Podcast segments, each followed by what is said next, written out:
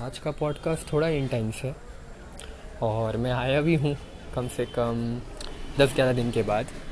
तो मैं ये कहना चाहूँगा अपने दोस्तों को, आज का पॉडकास्ट ये हर एक इंसान के लाइफ में आता है।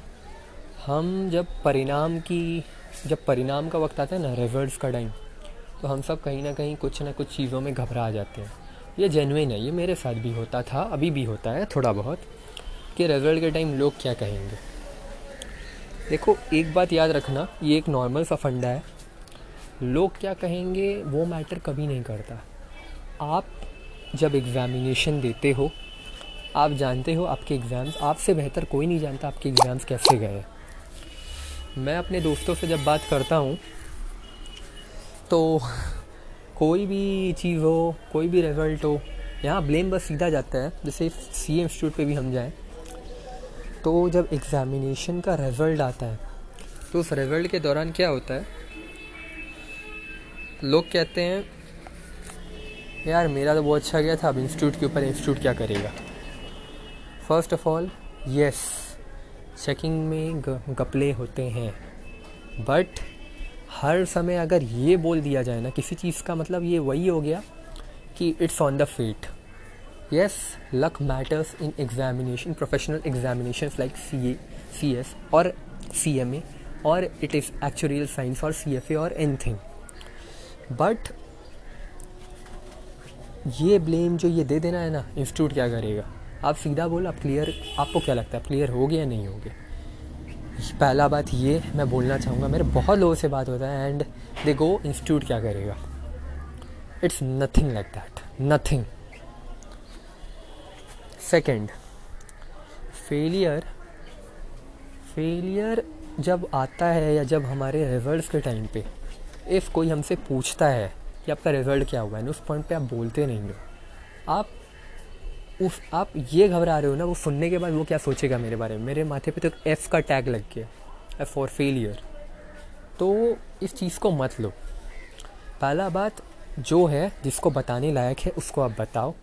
लोग कमेंट करेंगे, लोग कमेंट हमेशा करते हैं। आप क्लियर करोगे तो भी सौ बातें होंगी कि लक है क्लियर कर गया, नहीं क्लियर करोगे, तब भी लोग बोलेंगे, पढ़ा नहीं होगा, पढ़ी नहीं होगी, ये चीज़ नहीं की होगी लाइफ में वो ऐसी है, ये है। लोग सौ रकम की बात करेंगे, जैसा हमने अपने ओ टी क्लासेस में सीखा था, या जैसे एक चीज़ है, कुछ तो लोग कहेंगे, लोगों का काम है कहना। तो आज ट्वेंटी फिफ्थ है, अभी बज रहे हैं डेढ़, आज से एक डेढ़ हफ़्ते के अराउंड हो सकता है चार पाँच दिन के अंदर ही रिजल्ट्स आ जाए। तो इस बात से मत घबराना। रिजल्ट्स के बाद आप हमेशा एक चीज़ याद रखो इफ़ क्लियर हुए तो आपका आगे का क्या पर्पज़ है लाइफ का? एंड इफ़ क्लियर नहीं हुए तो उससे, उस चीज़ से निकलने का क्या आपके पास ऑप्शन है? Better accept your result that's it and अगर कहीं पर लगता है आपको कि आप सही थे, आपके एग्ज़ाम बहुत अच्छे गए and there is a mistake there are agencies there are ways जहाँ आप सर्टिफाइड कॉपीज़ मंगवा सकते हैं आप हर चीज़ कर सकते हैं। तो इन चीज़ों से ना घबराएँ। हर एक चीज़ को एक पल को एंजॉय करें क्योंकि यही बात है। कब आ, कब आए हो कब मर जाओगे पता भी नहीं चलेगा लोगों को। ख़त्म। तो एक मोमेंट को आप एंजॉय करें एंड चेहरे पे स्माइल दें। जो है आपका अपना है। अपने फेलियर से कभी घबराएँ नहीं क्योंकि आज आप किसी चीज़ में अटक रहे हैं तो आप ज़रूर कुछ ना कुछ उससे सीख के ही उस चीज़ में आगे बढ़ेंगे। लाइफ भी ऐसी ही है। जब आप बचपन में चलना सीख रहे थे, आप नौ से दस महीने के थे, अब नौ दस महीने के थे, आप चलना सीखे होंगे तो बच्चा बार बार गिरता है, बार बार उठता है।